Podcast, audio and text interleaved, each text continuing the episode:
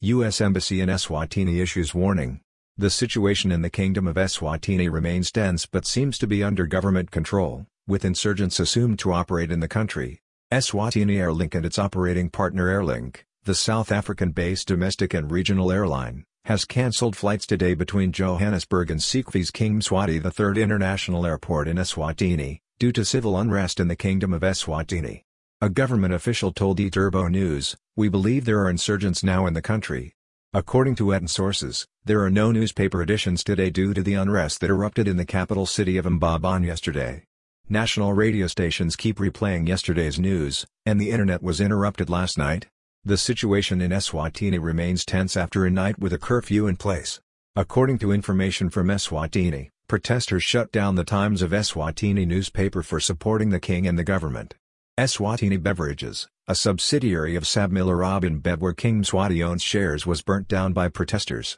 In the interest of the safety and security of our customers and staff, and in consultation with our partner Airlink, we have decided to temporarily suspend our operations on the route between Johannesburg and Sikhuphe Eswatini.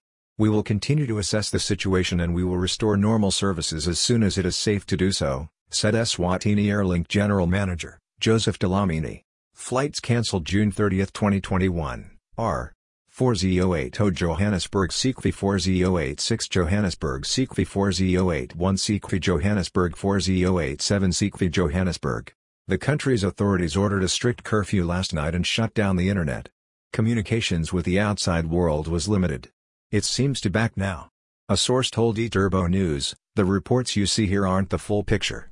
According to unconfirmed reports by South Africa's independent news Wiriola bus crew became suspicious and opened a bucket with Nye fruit wild fruit from the red ivorywood tree, finding explosives hidden under it. The fruits were put on the bus by a 13-year-old girl. The U.S. Embassy is advising all U.S. citizens to be aware of civil unrest in the kingdom. A situation is unfolding in Eswatini, including the burning and looting of stores, cars and businesses.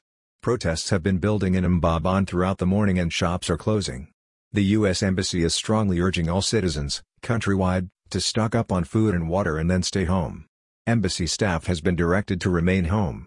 U.S. citizens are urged to avoid major roads as protesters are blocking avenues with burning material. The U.S. Embassy will remain closed through Wednesday, June 30.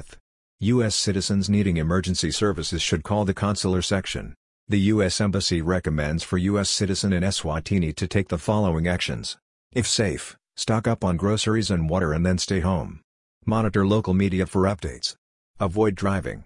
eTurbo News article on Eswatini caught between Taiwan and China summarized background on this ongoing development and may give a clue that this situation is way more than just angry citizens demanding change.